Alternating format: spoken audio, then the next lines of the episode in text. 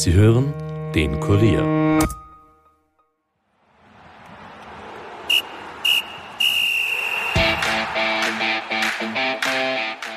Ein neuer Investor und ein null zu null im Wiener Derby gegen Rapid. Bei der Wiener Austria hat sich in den letzten Tagen einiges getan. Dabei ging es um nichts weniger als die sportliche und wirtschaftliche Zukunft des Vereins. Mein Kollege Andreas Strecha hat jetzt am Montag mit Austria-Legende Andreas Ogris gesprochen. Über die aktuelle Situation bei seinem Herzensverein und was von den Violetten noch zu erwarten ist.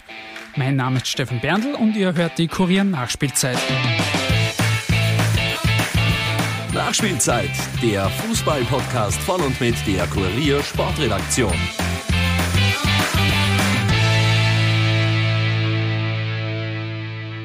Herzlich willkommen zurück zu einer neuen Episode. Wir haben ja bereits Anfang Jänner hier im Podcast über die unsichere Zukunft der Wiener Austria gesprochen. Man hatte ja nicht nur sportliche, sondern auch große finanzielle Probleme. Jetzt, knapp zwei Monate später, gibt es zumindest im wirtschaftlichen Bereich gute Nachrichten. Mit Insignia gibt es einen neuen Geldgeber.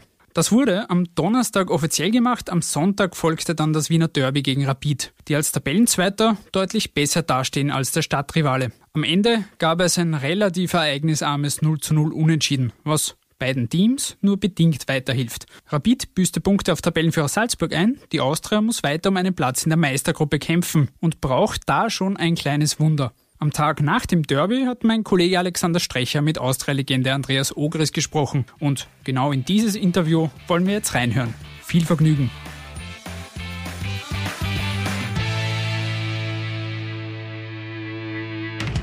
Das dreihundertzweiunddreißigste Wiener Derby zwischen Austria und Rapid endete null zu null und wird definitiv nicht in die Geschichte eingehen. Trotzdem werden wir über das Spiel reden und über den Status Quo der Austria und vor allem über die violette Zukunft. Andi Ogris, herzlich willkommen. Hallo und danke für die Einladung. Gerne. Das letzte Mal, wie Sie da auf diesem heißen Stuhl gesessen sind, waren Sie gerade ausgeschiedener Dancing-Star. Heute geht es um Fußball. Andi Ogris, universell einsetzbar. Das ist das, was mich auszeichnet, ja. Reden wir über das Kerngebiet, über den Fußball. Gestern am Sonntag war das Derby null zu null. Äh, kein Leckerbissen für Feinschmecker. Wie sehr hat es Ihnen gefallen bzw. missfallen? Ja, es war schön auch zum Schauen, was nicht. Es war von beiden Seiten sehr äh, ein sehr nervöses Derby mit, mit vielen Fehlpässen, hüben wie drüben. Wenig durchdachte Aktionen, wenig Strafraumsituationen eigentlich. Also fußballerischer Leckerbissen war es keiner. Und dass am Ende dann null zu null ausgeht, war dem Spiel gerecht. Trotzdem hat Peter Stöger, Austria-Trainer, von einem glücklichen Remis gesprochen, weil Rapid am Ende die besseren Chancen hatte. Wie, wie haben Sie die Leistung der Violetten gesehen? Puh. ähm, prinzipiell war es okay. Also von, von der Einstellung her, von, von, von der Laufbereitschaft und Zweikampfverhalten, äh, glaube ich, kann man beiden Mannschaften nichts vorwerfen, war bei beiden Mannschaften gut, aber vor allen Dingen von der Austria. Spielerisch war es natürlich von der Austria-Seite her viel zu wenig für meine Begriffe. Also da hätte schon ein bisschen mehr passieren müssen. Vor allen Dingen alleine mit dem Hintergedanken, dass man eigentlich drei Punkte braucht hätten, um vielleicht noch die Chance zu wahren, um wirklich in die Top sechs zu kommen. Ich meine, die Chance lebt zwar noch immer, aber ich denke mir heute, das hätte man dann gestern trotzdem irgendwo ein bisschen mehr sehen sollen. Ähm, ich finde heute, halt, dass man dass wir es bis zu einem gewissen Grad ganz gut gemacht haben und, und, und Rapid eigentlich schon kontrolliert haben. Du kannst bei Rapid dann auch am Ende des Tages nicht alles verhindern. Also dann die kommen dann irgendwann zu Chancen. Und die wenigen Chancen, die wir halt gehabt haben, haben wir halt auf der Strecke liegen lassen. Es war natürlich sehr unglücklich, dass der Abroller, den der Marko Đurić dann reingehauen hat, war da knapp im Abseits. Okay, ist halt ein Pech, weil wenn, glaube ich, wenn da die Austria eins zu null macht, dann gewinnen sie die Partie auch. Aber bitte, es war dann am Ende des Tages nicht so, also war kein berauschendes Spiel. Sie haben die Top sechs angesprochen, die Meistergruppe, die Austria hat noch zwei Spiele gegen Sturm, gegen W A C, also schwere Aufgaben. Wird es sich ausgehen noch oder ist das mittlerweile unrealistisch? Na, solange es mathematisch geht, ist es nicht unrealistisch. Also wir, wir sind auch in der Lage, gegen Sturm auswärts zu punkten und, und zu Hause gegen einen W A C zu punkten. Das schon, aber es ist trotzdem so, wir sind mehr oder weniger ja schon auf, auf fremde Hilfe äh, mehr oder weniger verdonnert, weil, weil ich glaube, der W A C wird im Trockenen sein, das wird in der letzten Runde, glaube ich, nicht mehr ausschlaggebend sein. Und gegen Hartberg, wenn Hartberg auch beide Matches gewinnt, dann hast du keine Chance mehr, die zum Überholen. Das ne? Problem ist, dass man nicht nur von einem Gegner abhängig ist, sondern gleich zwei, drei da mitspielen. Macht die Aufgabe wahrscheinlich schwieriger, ne?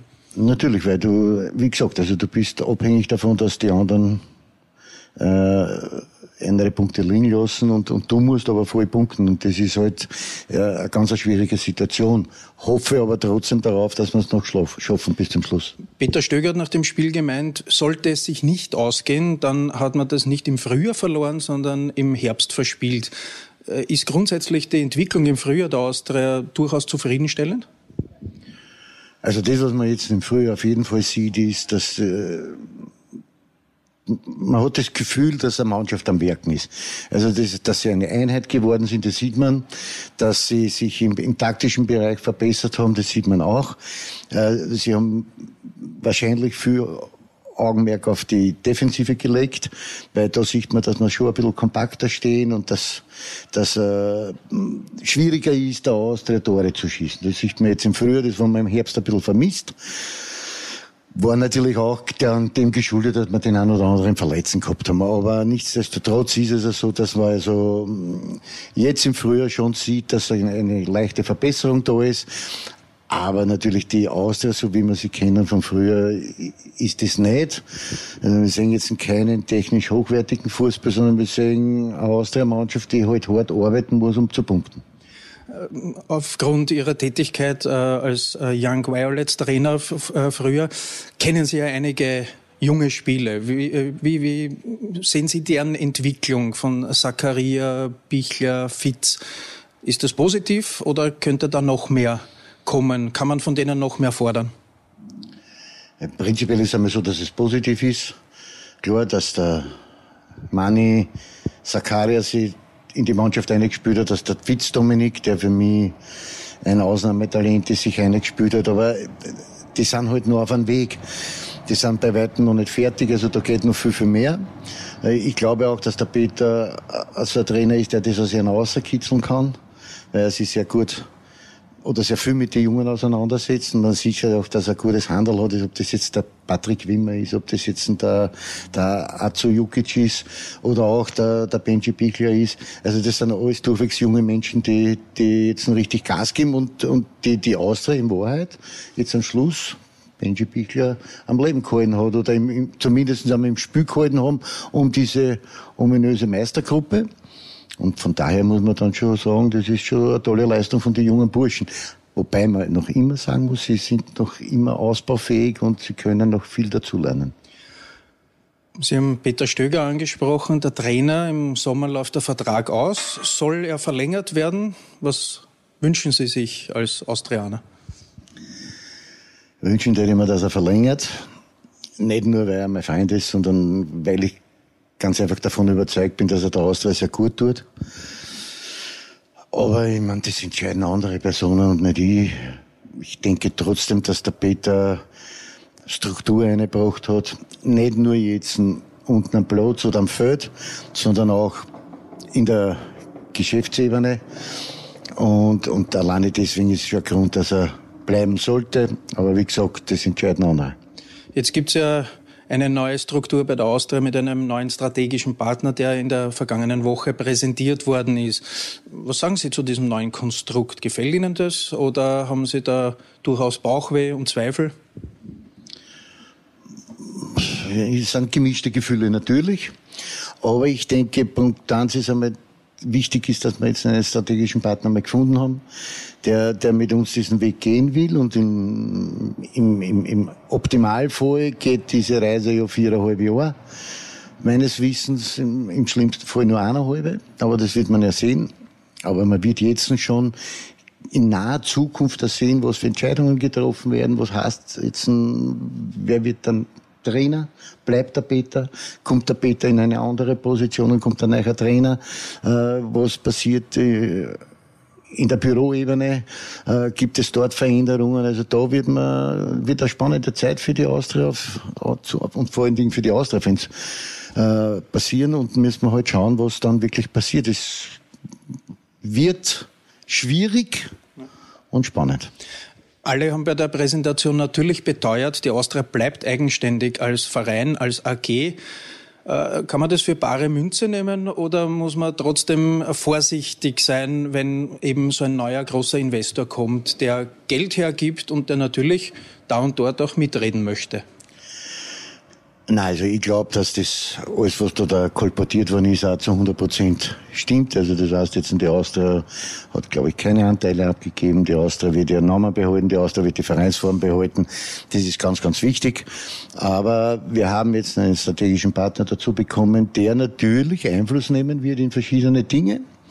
Und nach dem, was in der Vergangenheit passiert ist, ist es vielleicht auch ganz gut, dass man, dass man ein neuer Besen kehrt gut. Schauen wir mal, vielleicht ist es wirklich gut. Äh, Lukas Suhr, der, der von Insignia-Boss äh, Michael Sugolatze, der Sohn, hat ja bei der Präsentation gleich Ziele definiert. Er hat gesprochen, in national möchte man Titel erreichen, international wieder Stammgast, Europa League und Champions League. Sind das Träumereien oder ist das äh, realistisch auf Sicht? Ja, auf Sicht ist es, ist es natürlich alles realistisch. Das kannst du ja alles erreichen, nicht? Aber ich denke trotzdem, dass es jetzt nochmal für für wichtiger ist, zu schauen, dass man sich in Österreich wieder stabilisiert, dass man in unserer Meisterschaft auch sich wieder etabliert in diese Top sechs. Wenn ich mir ein bisschen weiter auslande, heißt es ja eigentlich aus der Top drei. Das muss einfach möglich sein. Und das war für wichtiger, als ich jetzt einmal dort und wo ist, was dann darüber hinauskommt, ist natürlich gerne mitzunehmen. Aber ich glaube nicht, dass es gut ist, wenn man gleich von Champions League und Euro League und Gruppenphase und das und das redet, sondern man sollte zuerst jetzt nochmal anfangen mit den kleinen Schritten, sprich Bundesliga, Österreich, dass man sich da, da wieder stabilisieren und unter die Top drei mitspielen. Wenn man zurückgeht, rund um die Jahrtausendwende, da war ja auch ein Geldgeber, der großspurig was angekündigt hat. Wir gewinnen die Champions League nicht, hat derjenige gesagt. Wie wir wissen, ist das nicht eingetreten. Kann man das mit Frank Stronach vergleichen, die Situation, oder ist es jetzt doch anders? Glaube ich, nicht vergleichbar, weil es ist vielleicht in einer Weise vergleichbar, weil natürlich hat, hat auch die Insignia-Gruppe sicher irgendwelche Ideen, wie sie sich da, da in Wien etablieren können. Das kann ohne weiteres möglich sein. Vielleicht auch aber, abseits des Fußballs? Ja, natürlich. Aber... Aber ich denke trotzdem, dass man jetzt einen Partner hat, der im Fußball ein bisschen involviert ist und sich ein bisschen auskennt, weil es ist ja nicht die erste äh, Station, wo sie sich im Fußball mit einbringen. Und von daher werden sie schon ein bisschen Erfahrung mitbringen. Und das war ja beim Frank Stronach überhaupt nicht der Fall, weil der Frank Stronach hat, hat sich im Fußball nicht ausgekannt. Es war ein großer Geldgeber, keine Frage, aber, aber halt fußballmäßig absolut ahnungslos. Und, von da, und hat sich aber dann für das dann aber auch viel zu viel eingemischt. Und ich, ich denke, dass das jetzt mit dem neuen strategischen Partner nicht so passieren wird und hoffe darauf. Jetzt hat die Austria quasi wirklich vehement nach diesem Partner gesucht, auch jetzt wegen, dem, äh, wegen der Lizenz, die ja fällig ist. Äh, wie, wie hat man wieder in so eine Situation kommen können eigentlich? Was ist da in den letzten Jahren alles schiefgelaufen, dass man irgendwie mit dem Rücken zur Wand gestanden ist und sich an diesen Strohhalm geklammert hat? Ganz ehrlich gesagt ist es ja so, dass ich also einfach viel zu wenig Einblick habe über das, was da in den letzten Jahre passiert ist. Aber das, was augenscheinlich ist, ist, dass man halt am, am, am Transfermarkt in den letzten zwei, drei Perioden nicht wirklich ein glückliches Händchen gehabt haben. Aber wir brauchen sich auch nicht wundern, wenn Leute entscheiden, die die sich halt mit Kicken nicht auskennen. Dann muss man halt sich nicht wundern, wenn wir teilweise am Transfermarkt äh, solche Tätigkeiten gemacht haben, die uns dann am, am Ende des Tages einfach nicht weiterhelfen und nicht weiterbringen. Dass wir finanziell so dastehen, ist natürlich auch ein klein wenig, muss man auch fairerweise sagen, dem, dem Stadionneubau geschuldet. Aber es ist ja jetzt nicht nur der Stadionneubau passiert, sondern es sind ja auch im letzten Jahr, was Gott, welche Summen jetzt noch aufgetaucht, wo wir da, da im Minus sind. Das heißt, wir müssen viele andere Dinge auch falsch gemacht haben. Und da muss man jetzt natürlich darüber nachdenken, wie, wie kann man das am besten wiederum auf Schiene kriegen? Und, und ob es dann nicht überlegbar ist, ob man da dann nicht die eine oder andere Person austauscht. Sie haben zuletzt äh, immer wieder auch Kritik geübt an äh, Finanzvorstand Markus Kretschmer. Äh, was werfen Sie ihm genau vor?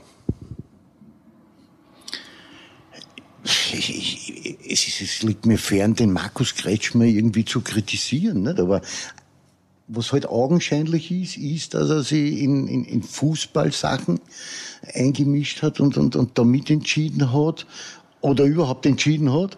Und, und bei aller Freundschaft und bei allem Verständnis, der ist dreißig Jahre am Fußballplatz, ist Austria-Anhänger, aber das heißt nur lange noch nicht, dass ich mich dann im Fußball auskenne.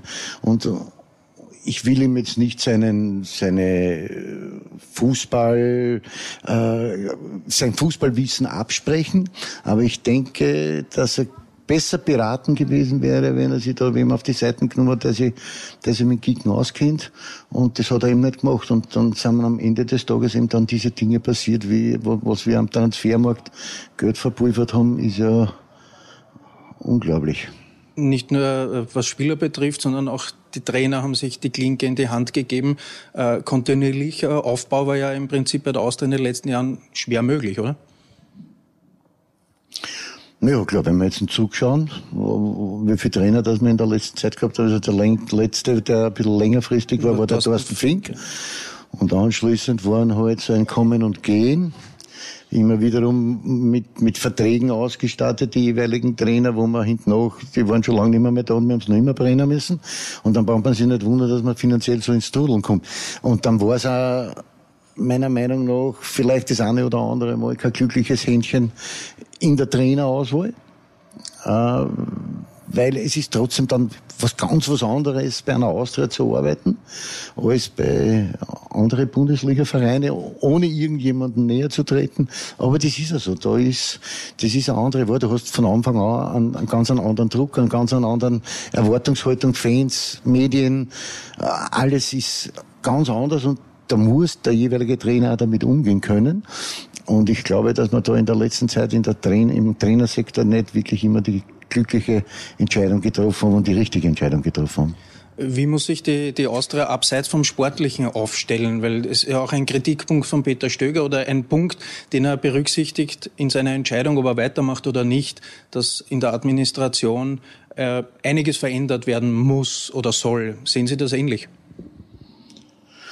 Gut, da kann ich gar nichts dazu sagen, weil, weil ich eben nicht weiß, wie, wie, wie, der, wie die Administration und das alles Mögliche jetzt aufgestellt ist. Aber natürlich ist es auch so, wir haben nach zweitausenddreizehn, wo wir in die Champions League gekommen sind, musstest du mehr oder weniger aufstocken, weil, weil ganz einfach viel mehr zum Tun ist. Aber jetzt sind wir schon Jahre nicht einmal mehr in der Nähe von dem ganzen, von dieser ganzen Geschichte. Und dann ist es halt vielleicht auch wiederum ein bisschen notwendig, diesen ganzen äh, Apparat ein bisschen abzuspecken. Und das hat man halt versäumt. Ja, ob da jetzt ein Köpfe rollen müssen oder nicht, das ist nicht meine Entscheidung. Das müssen die anderen entscheiden. War dieses Jahr zweitausenddreizehn mit dem Meistertitel, mit Rekordpunkteanzahl, danach mit Nenad Bielitzer in die Gruppenphase der Champions League.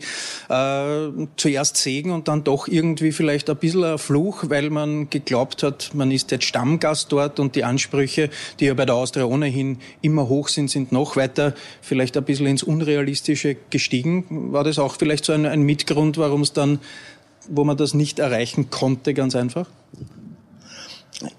Ich denke natürlich, wenn man dann dieses große Ziel Champions League schafft und dort in die Gruppenphase einzieht, dann, dann will man dort natürlich dabei bleiben, ist ja keine Frage nicht. nicht? Und dann muss man auch verstehen, dass vielleicht das eine oder andere Mal die Bäume im Himmel wachsen.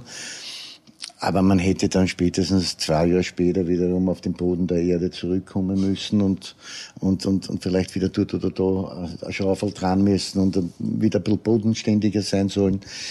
Ja, noch einmal, aber es ist nicht verwerflich, dass man, wenn man diese, diese große Bühne Champions League schon hat, dass man dort gern verweilen möchte und dass man dort jährlich Einzug halten möchte. Das ist keine Frage nicht.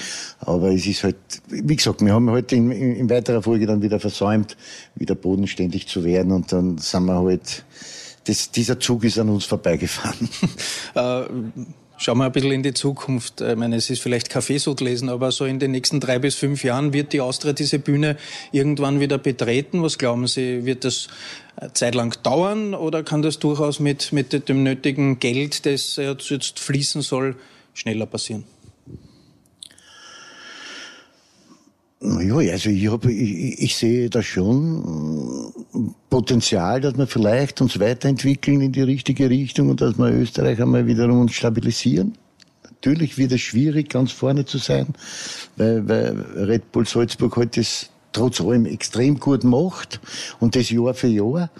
Ähm, die anderen schlafen auch nicht. Der Rapid hat sich weiterentwickelt, Sturm hat sich wieder total gefestigt, äh, der Lask ist für mich ein, ein, ein Mitfavorit, äh, jedes Jahr jetzt. Also da muss man schon, da muss man schon ein gutes Handeln haben und dafür Glück haben, dass man sich da vorne wieder etabliert. Aber ich denke mir, dass man, also wenn man wirklich so in die Zukunft schaut, vier, fünf Jahre, dann könnte, könnte man wiederum dort andocken, wo man schon mal war. Ähm. Auch wenn jetzt der neue Investor gute Kontakte hat zu anderen Clubs und vielleicht Spieler holen könnte, aus dem eigenen Nachwuchs sollte ja auch wieder ein bisschen mehr rauskommen, vor allem, dass junge Spieler gerne wieder zur Austria kommen und dort eine gute Ausbildung genießen. Welche Schrauben muss man da drehen? Na, ich glaube, dass man wieder vermehrt auch ein bisschen über den Tellerrand schauen muss. Wir waren ein bisschen verwöhnt bei der Austria, weil äh, war ein Sichtungstraining, jetzt überzogen gesagt, sind die Leute in Zwarer reingestanden bis am Reimanplatz runter. Das, diesen Nimbus haben wir uns, den haben wir verspielt. Und das heißt jetzt, wir müssen wiederum für, für mehr arbeiten, dass wir diese jungen Menschen wiederum, dass die jungen Menschen wiederum das Gefühl haben, ich möchte zur Austria unbedingt gehen und nicht nach Sankt Pölten oder nicht nach Linz oder nicht nach Salzburg zum Beispiel.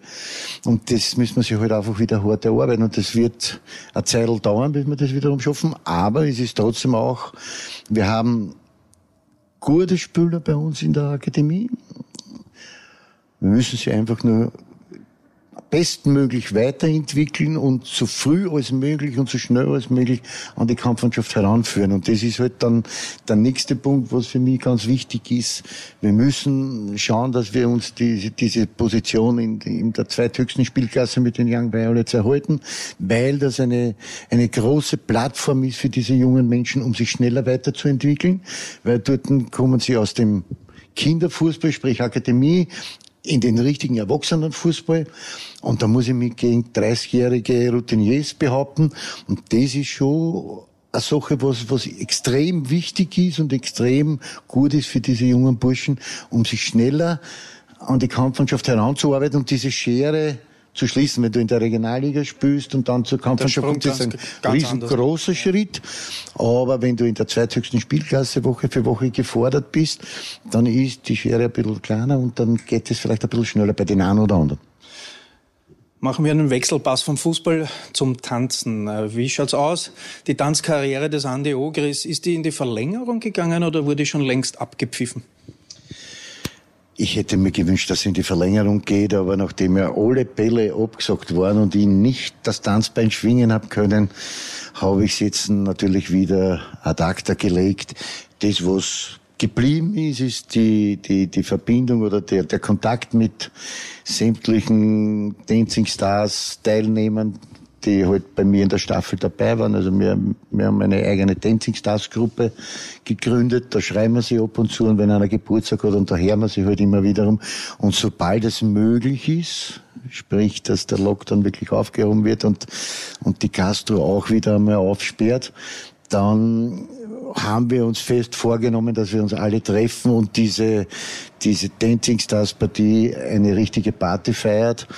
Werden wir mal schauen, wann das möglich ist. Wo finden Sie sich als Tänzer eher wieder, Fred Astaire oder John Travolta? In der Mitte drinnen. Ja, von, von beiden, beiden ein bisschen, bisschen, bisschen das Beste was. Abgeschaut wahrscheinlich, natürlich. Oder? Mit einem Schuss Gene Kelly drinnen? Äh, naja, nein, aber die, die, ich muss kann ja immer wieder wiederholen, die Wesela Timo war meine Tanzpartnerin, war einfach großartig, aber auch alle anderen. Also du hast ja jetzt nicht nur äh, mit deiner jeweiligen Tanzpartnerin reden können, sondern du hast mit allen anderen Profitänzer genauso reden können. Die Conny Kreuter war eine große Hilfe, die der Timi, der, also eigentlich, Danilo, ich müsste jetzt alle aufzählen wieder, um, um keinen äh, zu vergessen, aber es war wirklich, jeder hat ein offenes Ohr gehabt und jeder war hilfsbereit. Wenn du irgendwas an Schritt nicht hinbrauchst, dann hat da jeder wirklich geholfen. Aber die Wesi hat Unmenschliches geleistet, weil ich kann jetzt wirklich behaupten, ich kann tanzen. Nicht alles, aber ich kann einen Walzer tanzen, ich kann einen langsamen Walzer tanzen, ich kann einen Cha-Cha-Cha tanzen. Also ich, ich, kann, ich kann von mir behaupten, ich kann tanzen. Sie haben aber auch einen anderen Schritt äh, gewagt, nämlich äh, zu Laola, Internetsportplattform, wo Sie einen eigenen Stammtisch haben. Andi Ogris, der Entertainer, der Showmaster. Äh, wie gefällt Ihnen das, die, den Fußball von einer anderen Seite zu sehen? Erstens einmal sehr, sehr gut. Also ich muss mich wirklich bedanken bei Laola, dass wir dort miteinander jetzt diese Kooperation machen und, und äh, dies, dass sie mir die Möglichkeit geben, diesen Stammtisch zu machen, weil du erstens einmal immer wieder interessante Menschen bei dir am Tisch sitzen hast. Und es ist jetzt in Wahrheit nicht nur Fußball, sondern es ist, es geht auch um Breitensport. Es war der Peter Kleinmann bei mir, wo ich mich sehr gefreut habe.